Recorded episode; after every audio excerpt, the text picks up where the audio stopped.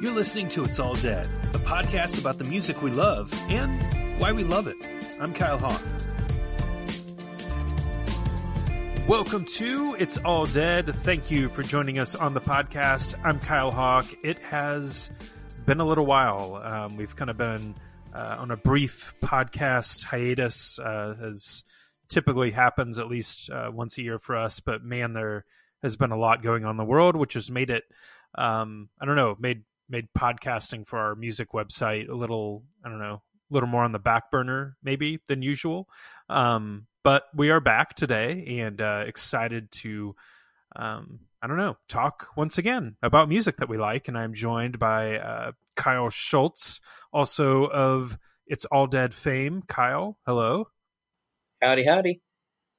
How is uh, how is quarantine life treating you or pandemic life or whatever now that uh, summer is upon us? Uh, honestly, not terrible so far. I'm I'm kind of built for staying inside, uh, having spent a significant amount of my childhood as a gamer. So, um, yeah. you know, I've I've got games to play, I've got Doctor Who to watch, I've got albums to listen to. I'm I'm pretty content, and it's also like a hundred degrees outside and humid. So, uh, I, I'm not missing it a whole lot. yeah, it's that one like two month stretch in Chicago where it's not like bitter cold, which has got to be nice. Yeah, it kind of it just shifted from you know winter to like July 9th, and then we'll be snowing again within a week. Yeah. Well, thanks for jumping on the uh, the microphone with me uh, this evening. We're recording this on Thursday, July 9th, uh, in in the heat of summer, and this is our um, our comeback podcast after a little break, as I mentioned, and uh, yeah, it should be fun. I'm excited to just kind of like talk about music and um, get silly and have a good time. What are you uh, What are you enjoying to to drink during the recording tonight? I have one of my absolute favorites. It's the 21st Amendment Brewery's Blood Orange IPA. Oh wow, that's a lot of words for one beer. I uh not an IPA guy, but I do I can get down with the blood orange from time to time, so I like that. Um, I'm going with uh, so you know obviously uh, a lot of things have not been happening this year um, because we're all trying to not get sick, or at least some of us are trying to not get sick. But um, one of the things that isn't going to happen at all is minor league baseball, and Indianapolis has a uh, minor league baseball team um, for which one of the local breweries, Sun King, makes a special beer for each year called the Indians Lager. And uh, it's my favorite beer. And they did, I mean, they went ahead and brewed it just as they were planning to um, before everything happened. And they, they went ahead and released it in cans. So I bought some and I'm, I'm enjoying that on this summer evening. And uh, even though I'm I'm not at a baseball game, which sounds delightful. Um, there's no other I'd rather be than um, talking into a computer screen to you, Kyle. Well, thank you. I very much appreciate it. well, um, so yeah, we are to, and just to be clear, I mean, there's still a lot going on in the world that really sucks right now, um, and we are very cognizant of that. We are using uh, tonight's podcast probably is more of an escape uh, from all of that. So it's not we're not going to get super serious tonight. Um, we're kind of doing one of our our fun ones, but um, a reminder that there's all kinds of new music out there, um, great new music. Um, that you know has been keeping us company these past several months. I just wanted to throw out a few um, bands that I think that people should check out if you're listening. If you haven't heard "Meet Me at the Altar" um, and you're a fan of pop punk and any shape or fashion, go look up this band right now. Um, Green Day had put together um, basically a, a, a playlist um, in in the wake of the the killing of George Floyd and in support of uh, the Black Lives Matter movement for basically black artists who are making punk music, and that's where I discovered Meet Me at the Altar, and I've found them to be um, absolutely incredible. So pull them up on Spotify. Um, and then, of course, Run the Jewels. I wrote about them uh, a few weeks ago. Their new album came out, RTJ4, which has been absolutely fantastic so far so far this year. If you love hip hop, um, check it out. Um, and then, of course, Haim put out their new album, uh, Women in Music Part 3, just recently. Another great album. There's a lot of good music to go around. So uh, if you're looking for something new to listen to, um, give those a try. Um, tonight, we were talking about an. Oh, go ahead. I was just going to say, Meet Me at the Altar is astoundingly good. I uh, they're so looked them up on yeah, I looked them up on YouTube, and some of their videos only have like a thousand looks, and it blows my mind that they haven't found a bigger audience yet. Like they're they're still extraordinarily young and very very new, but uh, I I think they're going to be very very hot very soon. They are a band on the brink for sure. Um, I have no doubt that they have some uh, some big days ahead of them.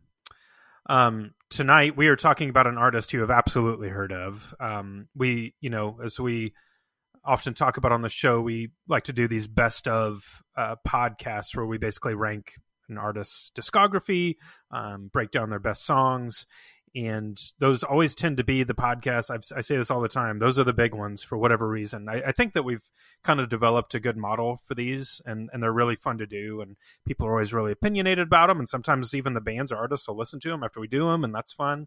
Um, I I do not think that today's artist is going to be listening to this podcast, but uh, that'd be cool. Um, we are breaking down the discography of Taylor Swift, and so I reached out to you uh, earlier this week, Kyle, and I was for some reason in my head, I just thought that we'd done uh, this podcast for Taylor Swift because I know that we've done a few talking about her music and we've obviously written about her a lot. You and mm-hmm. I have a, sh- a, shared affection for her, and I just I was like, yeah, we've we've done that, and I went back and looked through all of our you know hundreds of episodes at this point, and sure enough, we hadn't done it, and I was like, well, we should do this. Um, there's no particular timing on this. I mean, she released a new album last year. Um, you know, we we talked about that album when it came out, but I was just like, you know what, we've never done it. Let's just give it a shot.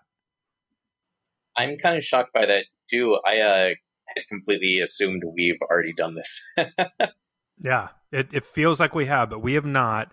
Um, so I went back. I, I've ranked the albums, and you know, let's be honest.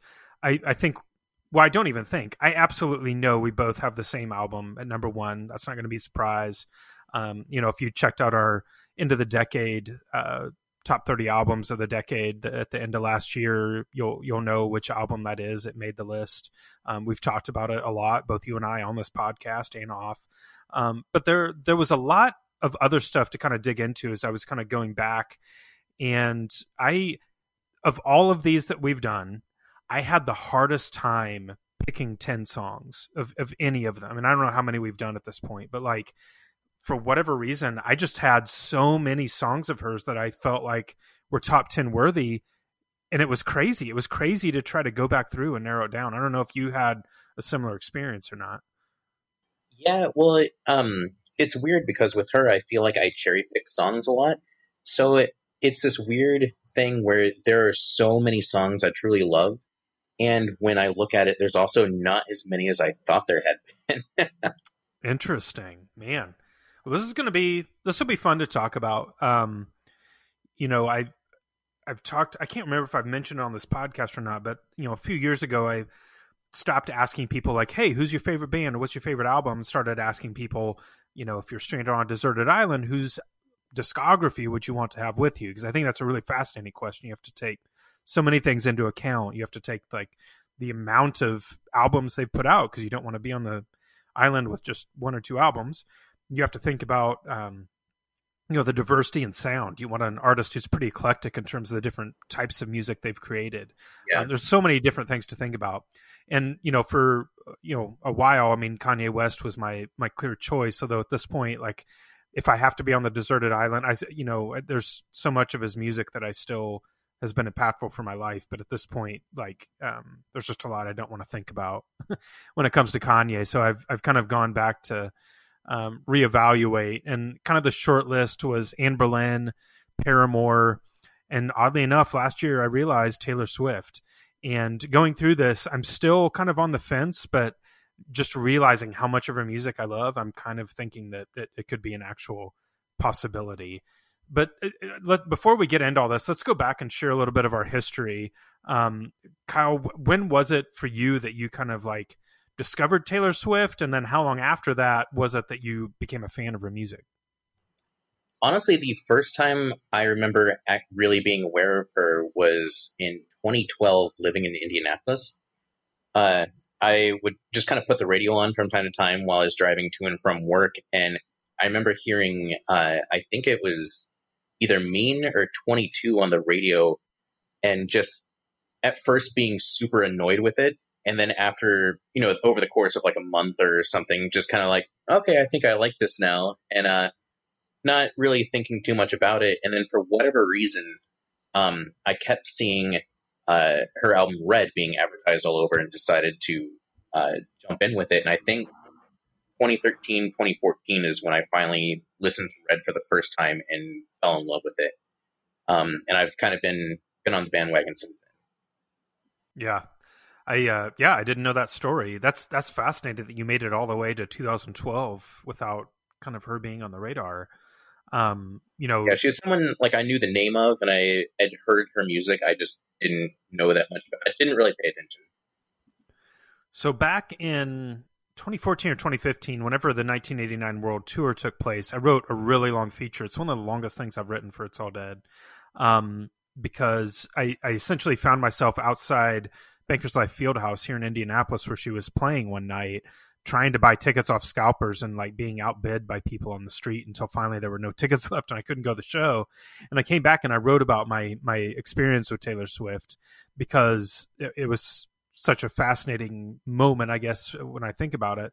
So, um, you know, I used to work in radio, and after college, I got my first job at a country music radio station in Oklahoma called KOFM. It was a station I really wanted to work at, not because I like country music. I, I really don't like country music at all, but they were a really big station. They had like really high profile um, talent, air talent. They, you know, were they'd won awards, and I really, really wanted to work there. And I, I got a job, and they put this kid with a, a swoop haircut and skinny jeans on the air at a country station, which is absurd. But I one of the things I remember in 2006 is there was a new artist that we would play, and she kept getting a lot of requests. And it was Taylor Swift. Um, there were two songs, "Teardrops on My Guitar" and "Tim McGraw" were the ones that um, the ones that we would play and that people were requesting. And she, of all the music we played, which I, I liked almost none of it, she was the one person I was like, I could kind of get into this. It just felt like I was like amazed that somebody so young was such just seems so skilled as a songwriter. Um, and of course, she she blew up shortly after that, and I really balked against it um, to my own shame. I mean, I I think a lot of it was um, kind of a shitty response where I just wasn't. I, I, obviously, I wasn't connecting probably with the music of you know a teenage girl. Um, but I think I was being really unfair and expecting her to make music that was different than that. Um, you know, so I was super critical, probably through the Fearless and um, and and Speak Now album cycles, where I was just kind of like, oh, Taylor Swift, you know, who who would want to listen to that? Not me. Um, and it was all like really really unfair criticism, and I think mostly just um, me being ashamed to admit that I liked her music, um, which is very problematic.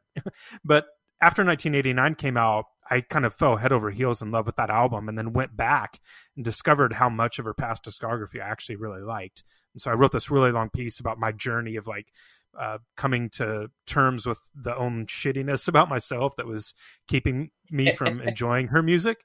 Um, and of course, ever since then, I've I've been on the bandwagon. And um, a couple years ago, was fortunate enough to finally see her in concert during the Reputation tour. So um, it's been a long road, but she has become uh, you know one of my favorite musicians. Um, and there's a, there's still a, a, lot to think about and a lot to dig into. Um, I was going to ask you to to like go back ten years of your opinion of her in 2010 versus your opinion now, but since you, it doesn't seem like you can go back that far, but you never really had you never had anything with her music where you were because I think that there was a there was a real backlash against Taylor Swift. I think it kind of still exists to this day for different reasons, but I think uh, you know at least amongst men it was this thing of like oh Taylor Swift that's not cool or I, I won't listen to that and I think that that was a thing that a lot of dudes had to like get over and get through just as you know kind of coming to a realization of like hey it's okay to like the music that you like but i i do i don't know if you've seen that or experienced that but it does feel like that was a thing.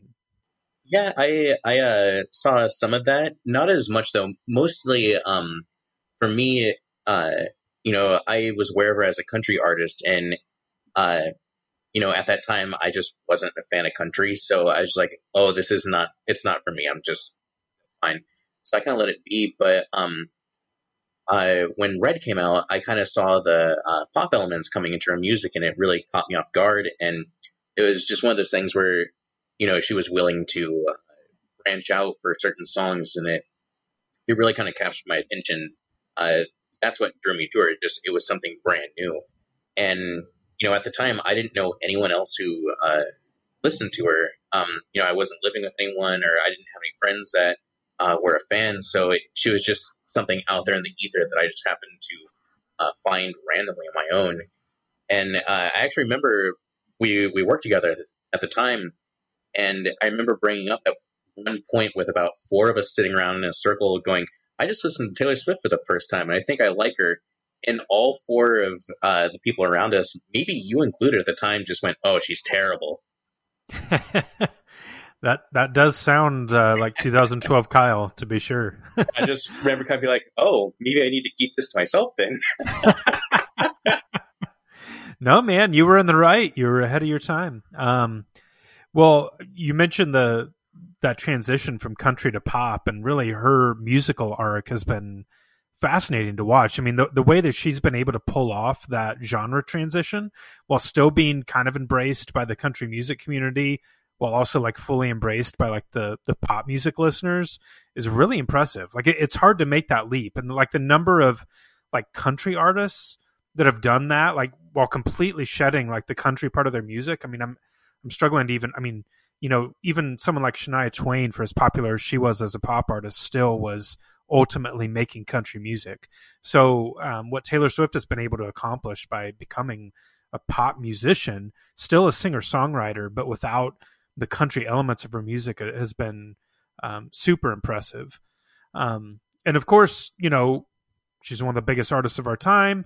Her celebrity at times almost, you know, casts a shadow over her music, um, for better or for worse. You know, Taylor as a public figure is somebody that um, I think has been pretty divisive amongst people in terms of how people think about her. And of course, we can talk about all kinds of stuff with that. Just the fact that she was apolitical for for so long until just recently, when it kind of felt like she could no longer afford to not really have a stance on anything.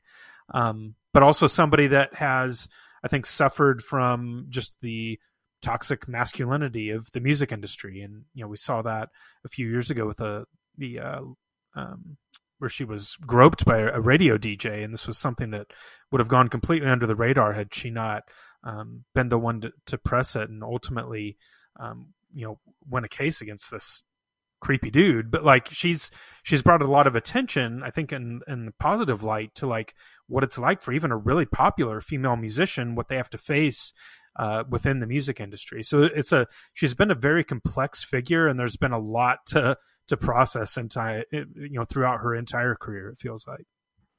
Yeah, it, it's really weird. Like, um, you know, I've only been uh, familiar with her, you know, less than ten years now. But even so, it seems like she's in the news a lot, and it's usually for um, you know a good purpose. And it's actually, all things considered, it's fairly impressive that she can be that big of an artist and that big of figure in the world standing. And there's still generally so much goodwill towards her just because of the things she has brought to light. Um, you know, the even with that case you're talking about, uh, you know, she didn't sue the guy into the ground. I think she just wanted a dollar off him and just to expose like this is what happens. Just be aware of it. Right. Yeah. There's definitely been um, a lot to chew on from Taylor, the uh, the figure as well as the musician, and you know I think that um, just what we've seen, even with the documentary that she put out earlier this year, to kind of you know um, process through sort of her political transformation or her um, the sort of moment that she had a few years ago with realizing how important it was for her to use her platform for good. Um, there was a lot to take in there that was really positive, and so she's, um, you know, certainly has an enormous fan base, um, people that love her, and we are going to talk about her music now. So this is the part where we uh, break down the albums and rank them album by album. She's released seven uh, full length studio albums. Um, you know, I, I, think what we typically do here is kind of um, I don't know. Sometimes we've gone back and forth counting our way up, and sometimes we've just like gone through uh, seven to one in, in this case. I don't know. What, what do you prefer, Kyle? You make the call. We can jump back and forth if you want. Keep ourselves on each other's toes. All right. I'll start us off. Um, and I'll, I always give this disclaimer. You know, anytime you're ranking, uh, you know, an artist's discography, something has to come in last and you know i always bring up that we do this we we only do these podcasts for artists that we enjoy so just know that whenever something ranks it ranks in last place it's not because we hate it or despise an album that you know you the listener love. It's just because something has to come in last. So for me uh, number seven was her debut taylor swift self-titled.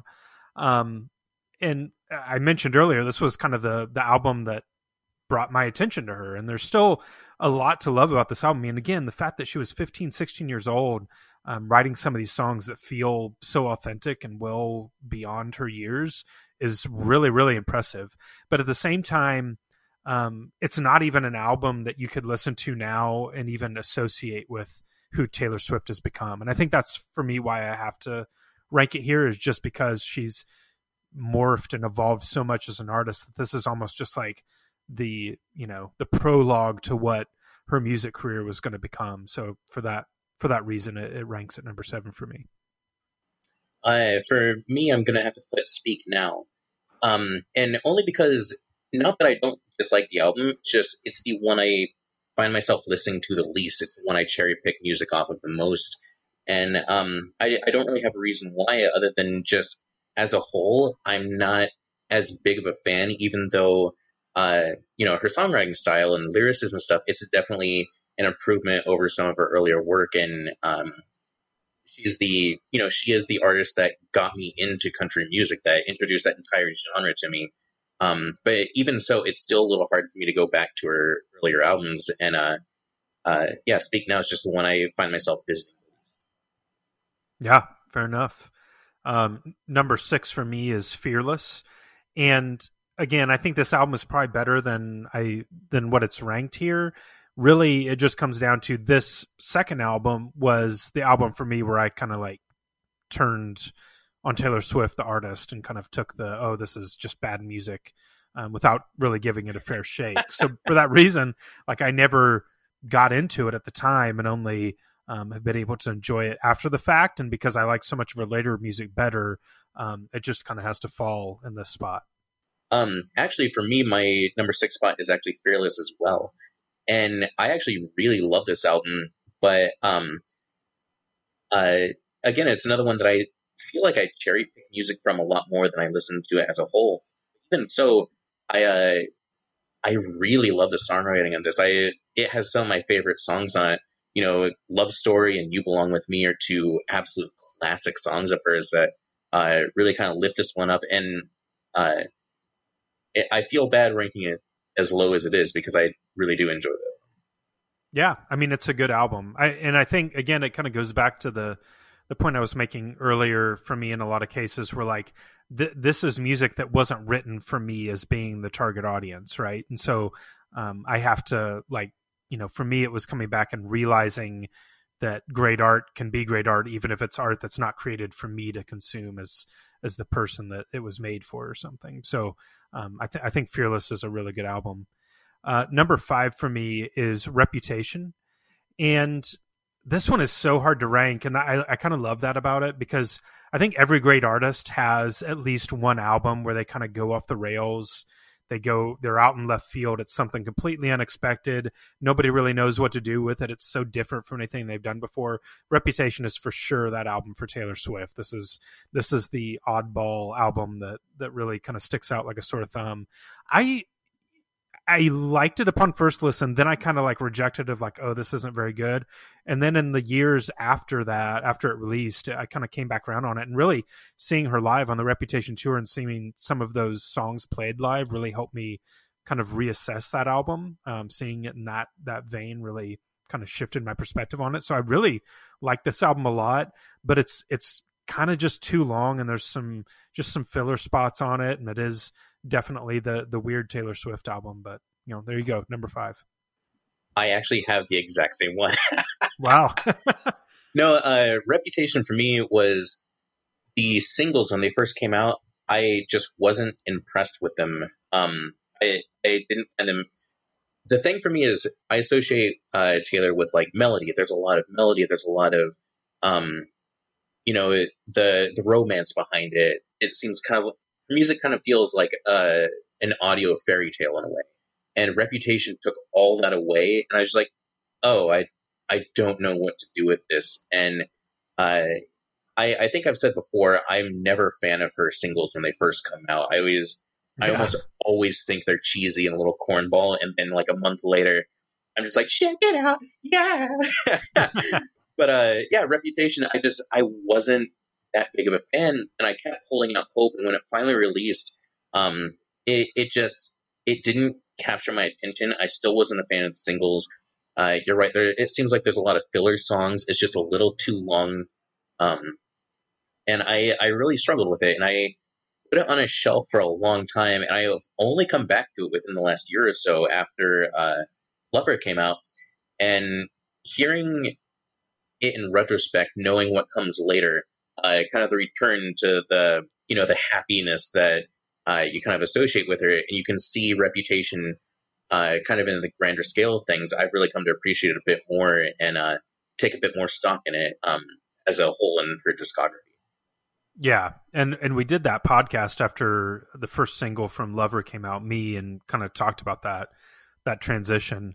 And you know, from the first single perspective, that's something I, I haven't mentioned yet. But like her first singles are always some of my least favorite songs. Like for example, uh, you know, "Shake It Off," um, "Me," and you know look what you made me do like those are some of my least favorite taylor swift songs the first one is always like the one i like the least so that's that's kind of interesting yeah um, number four i put speak now this one i didn't really know what to do with and so it kind of lands exactly in the middle i mean there's a lot that i really love about it and there's stuff about it that um, i'm not as into but i think overall for the early like i divide taylor swift's career kind of in half like there's the the first three albums that where she's like a country music singer.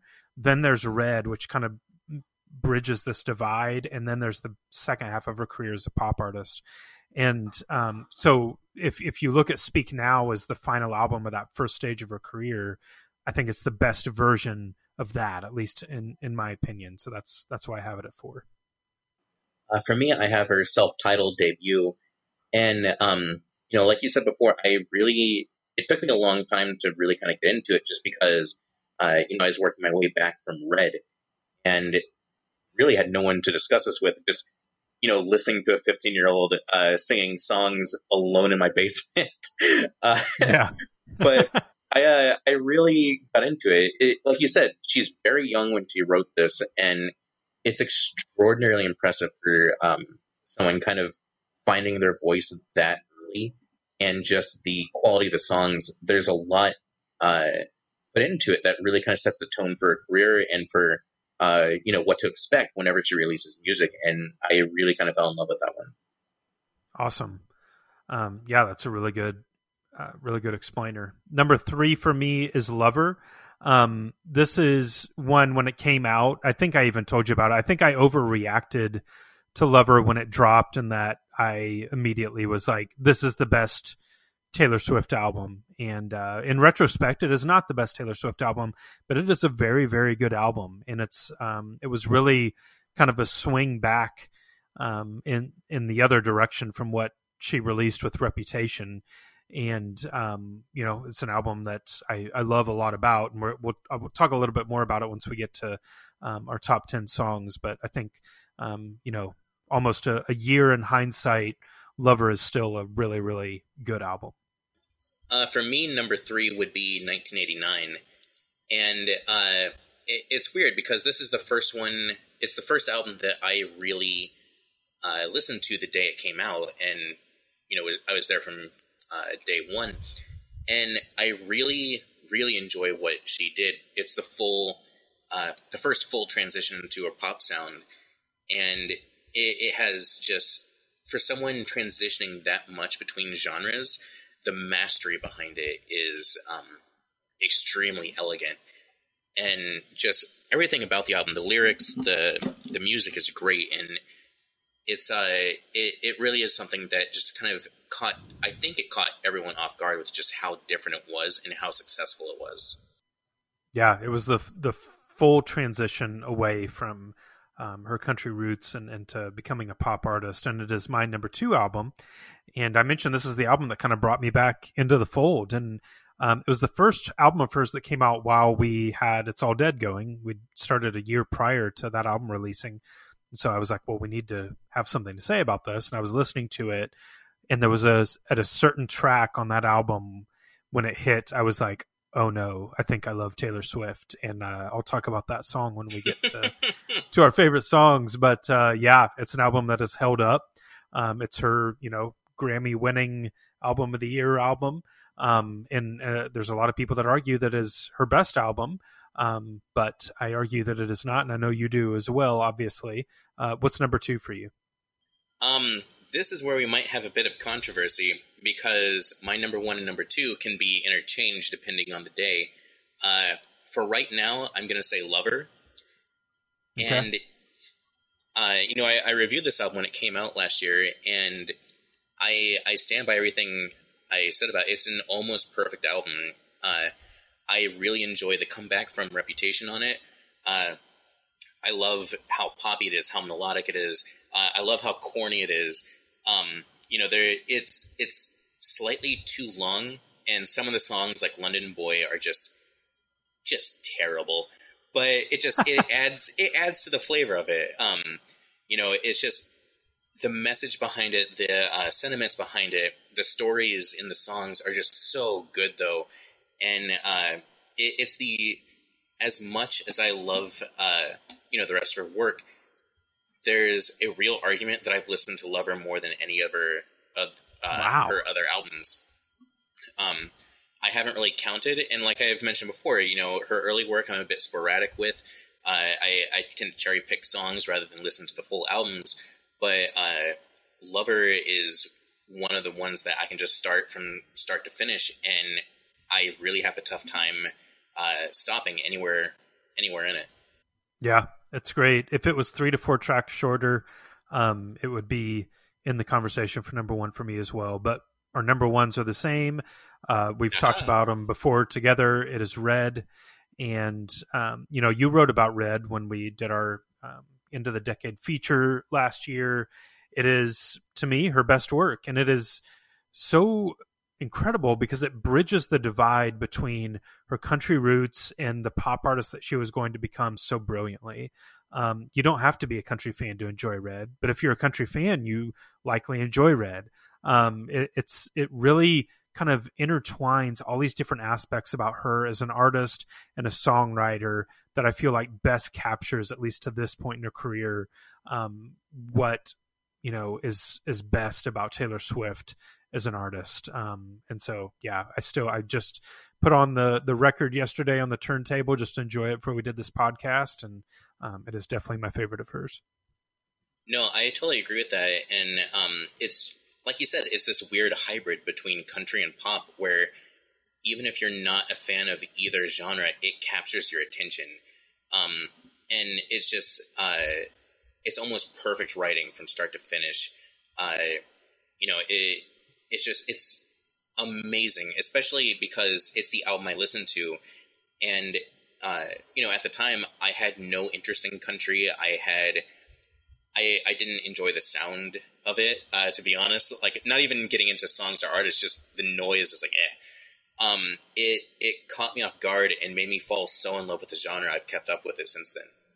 Yeah, it is a great one, um, and that of course leads us into um, you know we're going to rank our favorite songs of Taylor Swift, um, and as I mentioned, I, my list was just overloaded once I started writing them all down and trying to compile this list. And it's hard because what I wanted to do was I wanted to have each you know there's seven albums. I wanted to have each album represented on this top 10 list and i just realized at a certain point i couldn't do it. Um, so there was one album that missed the cut of having any songs on my list and that album is fearless. Um, but i tried really hard kyle. Um, i tried to make it work. Just couldn't quite do it. Um, so yeah let's go ahead and run through our top 10 songs. I'll, I'll do my list and then we'll switch over um, to yours. I do this every time we do these. I do like a cop out thing where I list like honorable mentions just because there's a few that I feel like we're so close to being on the list and just didn't make it. Um, so my honorable mentions were "You Belong with Me," "22." All you had to do was stay, um, which is a really underrated song from 1989. People don't talk about it. It's so good. And then th- this one is the weird one. All too well. Um, I think that all too well is probably considered Taylor Swift's best song. Um, and it, and I I don't I wouldn't argue with that but it's not the song that I go to when I just want to like throw on some Taylor Swift and you know enjoy myself. And so for that reason, I I left it as an audible mention just because it would have been disingenuous for the the type of list I'm creating here with the top ten. But um, there you go. I'll be interested to see if it if it made made your list. Um, and I don't know if you did any research. There's like sites out there like people that have ranked like every single Taylor Swift song like from 189 to one or something. That's crazy to me. Um, I do not doubt that for a second. yeah. So be happy I didn't ask you to do that. Um, okay. Number 10, Teardrops on My Guitar. Um, I mentioned this as kind of being my introduction into Taylor Swift. It's still a song I have um, a lot of, you know, positive nostalgic feelings for, and it's still a really great song. It's just a, again, 15, 16 years old, writing a song like this. It's impressive. And uh, to me, it sticks out as the, the best track from her debut. Number nine, I have Mean. Um, you know, this is sort of a it's a silly song for sure, but it's just so it's one of those Taylor Swift songs that's silly and kind of ridiculous, but it's just so much fun. It's just a really bouncy, fun uh, country song, and of of that early Taylor Swift um, era of her career is is probably the the one that I enjoy the most. Uh, number eight, I went with Delicate. Um, this is a song that when Reputation came out, I probably didn't think much about or have much to say about, but as time has gone on, it's become one of my favorites from that album. Like it really, really has grown on me. Um, and I, I, just love how um, it's not as like bombastic and in your face as a lot of the other tracks on that album, but there's still sort of this dark darkness bubbling underneath the surface of it. Um, and it's just a really great song. Number seven is New Romantics, and this is this one is a B side from 1989 that got released when she put out the deluxe edition, and it it's arguably one of the best songs on the entire album. Um, it's so tongue in cheek. It feels like it's so directly speaking about like her past sort of hopeless romantic type um, songwriting, and just sort of entering this new era of freedom that she's found in adulthood to not have to be so self serious about her relationships, and um, on top of the fact that it's just a it's a killer pop song, fantastic chorus. Um, so it made the list. Number seven, number six, I did something bad. Um, this was my favorite song off Reputation when it dropped, and it's still my favorite song from that album. And seeing it live with like these fires shooting out of the stage and just this over the top performance, it was just so delightful to watch. It's just a it's a killer dark pop song, and I, I love that. Uh, number five is Death by a Thousand Cuts. Uh, my favorite song from Lover over the past year has changed a lot. And I, I will say that um, when she did her Tiny Desk concert for NPR, she performed this song, just her and an acoustic guitar. And that's where um, it really stood out to me. Like, one of the things that's so fantastic about Taylor Swift is no matter how many items she throws into a song, like she can, she'll make these kitchen sink uh, songs at this point in the career that are so full of sound and um, and blending of genres. But at the end of the day, so many of her songs can be stripped down to just a guitar and a voice and still be just as good, uh, if not better, than they are in their final form. And "Death by a Thousand Cuts" is absolutely that. It's just a it's a fun, cool song. Uh, number four is "We're Never Getting Back Together." This was a song that when it came out, um, you know, I mentioned Red's my favorite album. I wasn't into Red when it came out and didn't really give it a fair shake, but We're Never Getting Back Together was the first song that I was like being curmudgeony about, but I secretly really liked it. and so um, it is on the list here. Um, and really one of the best songs she's written just from like a, a radio single standpoint. She she has such good singles. That's the the crazy thing I, I found while doing this. Uh, number three is Style. I mentioned there was a song in 1989 that when I heard it, I was like, oh no, I love Taylor Swift. And Style was absolutely that song. It captures this 80s vibe that I love so much. It just, it's so, uh, it's drawing from an era of music that I am super passionate about. And she does it uh, to to perfection on this song. It just got those shoegaze guitars, and um, it's just a it's a brilliant song, and it's also that transition from her to like, aw shucks, um, to more of like I'm an adult, and it's sultry, and there's an element of like lust and darkness in this song that I, I just really love, and it is kind of a, a marker of um, the the second uh, half of Taylor Swift's career, the second stage. Uh, number two is Red, the self, uh, the yeah, this the title track from the album I love. It's it, like we talked about. This is the song that sticks out to me as the one that blends Taylor's country roots with what she was capable of as a songwriter and as a pop musician. Um, I I love the chorus. I love everything about. it. I love the guitars it, it's just a it's a perfect song. Um, and every time it comes on, I just get chills. And then number one, um, this one is I, I feel like it surprised me, but the more I thought about it, the more it had to be number one. It wasn't a single.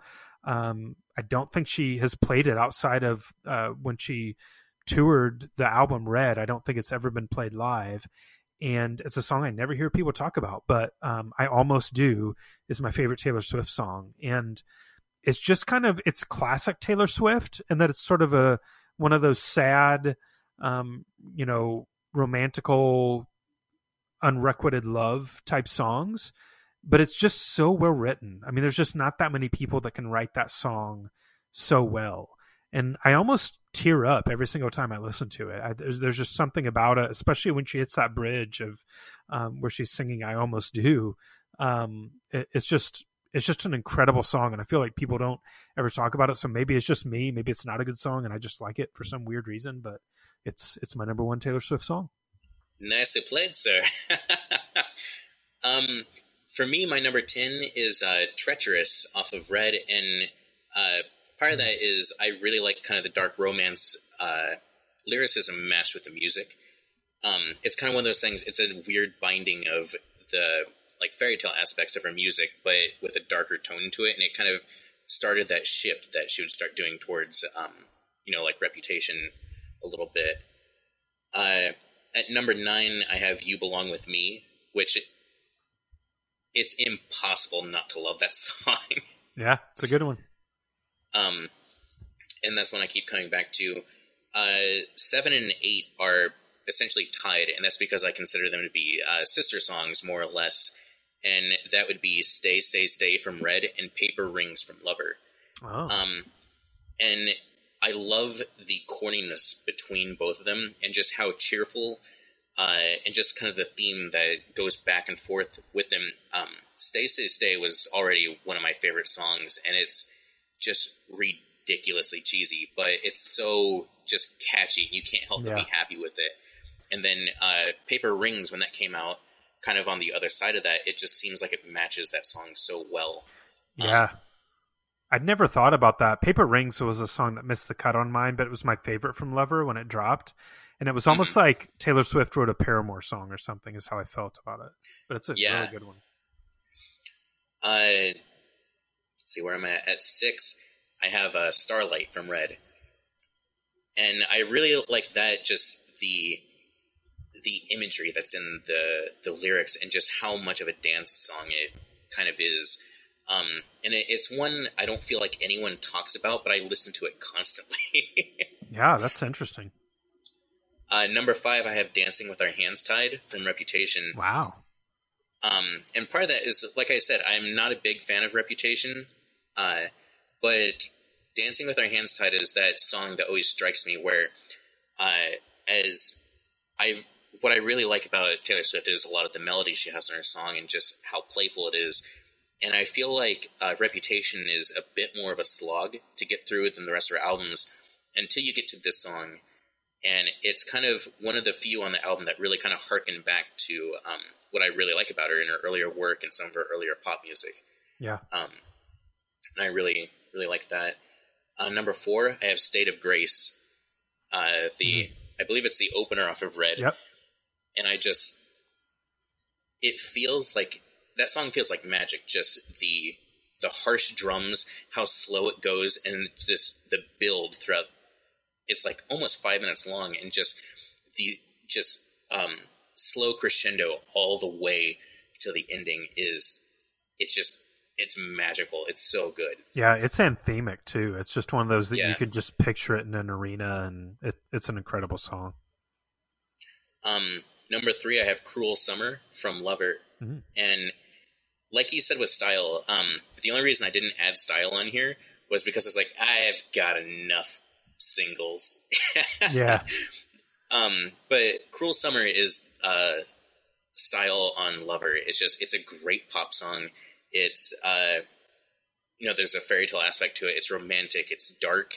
Um, I love just like I love everything about it, and uh, that's one of those I have a bad, really bad habit of just playing on repeat constantly when it comes on. that's awesome. Uh, number two, I have Holy Ground from Red. And uh, this is actually the song that really captured my attention on Red. Um, you know, I'd been listening to the album, I really enjoyed it. The first time I heard this song, though, it completely changed my opinion. I was like, oh, this is one of those songs I'm going to love for the rest of my life. Uh, I, it's just, it's a fun song. Uh, it's very playful. It's just, I don't know, everything about it is just so good. And uh, yeah, I, I don't know what else to say about it. I just I love it. uh, my my number one though is Miss Americana and the Heartbreak Prince from Lover. I knew it. Yeah, I uh, it's I have nothing but respect for this song. It's so different from anything else she does. Um, it even in terms of Lover, it stands out in the album. It's just it's a slow, uh, dark song with so many tones to it. There's weird comments on um, you know the political system. There's comments on uh, you know just the country in general, um, and it's just it's there's so many layers to it and as dark as it gets there's still that uh, peppy shout of like go fight win in it where it's just it's still trying to lift you up even though uh, the synth is just pounding down layers of darkness um, I, I really impressed with how well that one works and that's it's my number one by far Yeah, I knew it was going to be, and you'd you'd put it on our end of the year list last year. Um, a, a funny note on that song, like the day the album came out, I sent you a screen grab from Spotify of that track name, and it was like, how did a Fall Out Boy song end up on a, a Taylor Swift album? Which I still think was a pretty good joke. Uh, uh, yeah, that was, that was a good one. Okay, so this is crazy. Um, as I mentioned, we've done a lot of these podcasts. I literally don't know how many of them we've done, but we do a lot of these. Um, and we did our first one back in 2014, I want to say, but I I'd have to go back and count to know how many of these we've done where we've ranked the discography and the songs and everything. This is the first time ever where none neither none of our top 10 songs match. That's insane. i'm kind of shocked yeah, that's crazy, right? I mean, I think it just speaks to like what I was saying of like how many really great songs she has. And I did I did rely on a lot of singles on my list. I I kind of felt bad about it. I mean, there's how many did I use? Uh, you know, you count red one, two, three, uh, four, five, six, probably. I mean, um, you know, I did do that a lot, and you kind of went more toward sort of uh, off the off the charts in that regard. But still, I mean, th- those are twenty songs that are all like top ten worthy that we just did here. So I think that just kind of speaks to like what a great songwriter is she is. So um, wow, that was fun. I I never thought I would see the day where that happened, but uh, I'm very glad it did. Well, let's wrap up the conversation with this. We always talk about the the legacy of the band or artist we're talking about. Um, one of the things, you know, on this podcast, we've had Evan Sawdey on a few times. He's uh, an editor at PopMatters, um, and you know, has written for a lot of different publications. And he's he's someone that is a you know a big voice when it comes to uh, music criticism over the past you know ten to fifteen years. And he talks about the imperial period, which he defines for an artist as sort of like the period in which not only are they at their artistic peak, but they're also at their peak in terms of just popular relevancy and just general um, pop culture consciousness. And um, how long somebody stays within their imperial period can kind of speak to how great of an artist they are in some ways.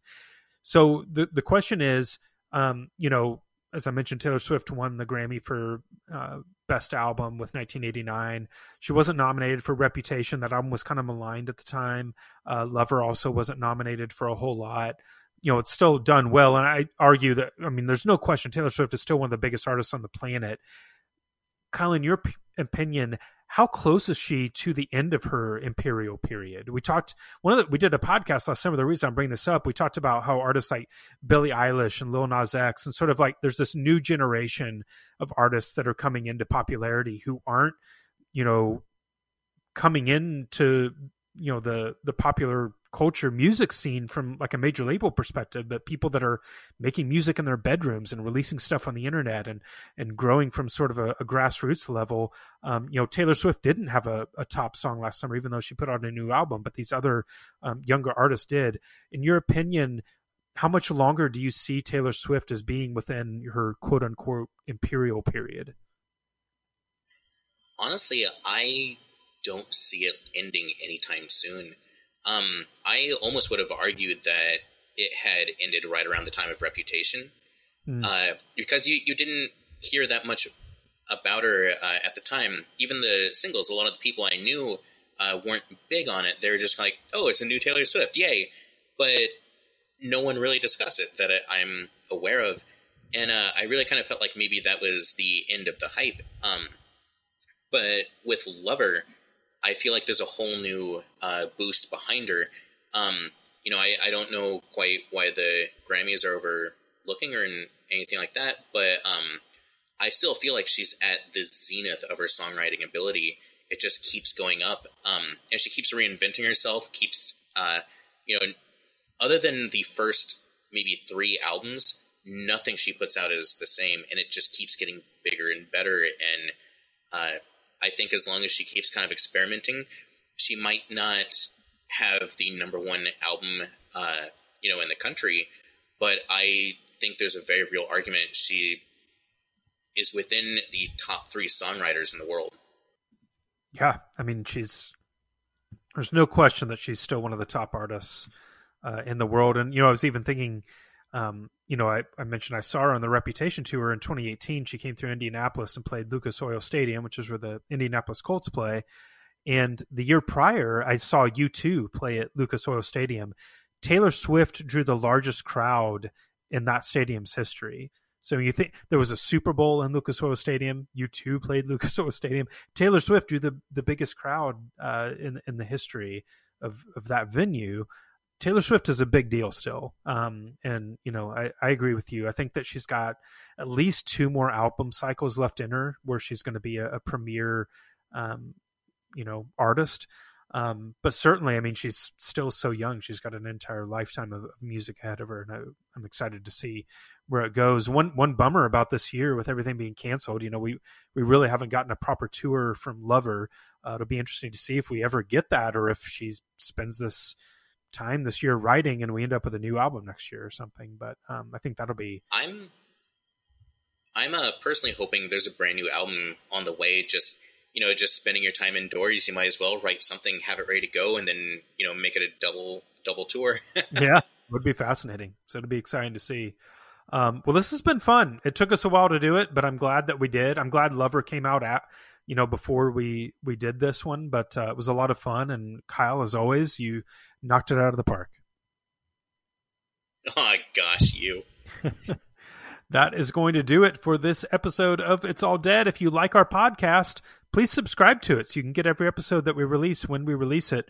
Um, and if you really like it, uh, pull up Apple Podcasts on your mobile device or on your computer and leave us a review. Let us know how we're doing.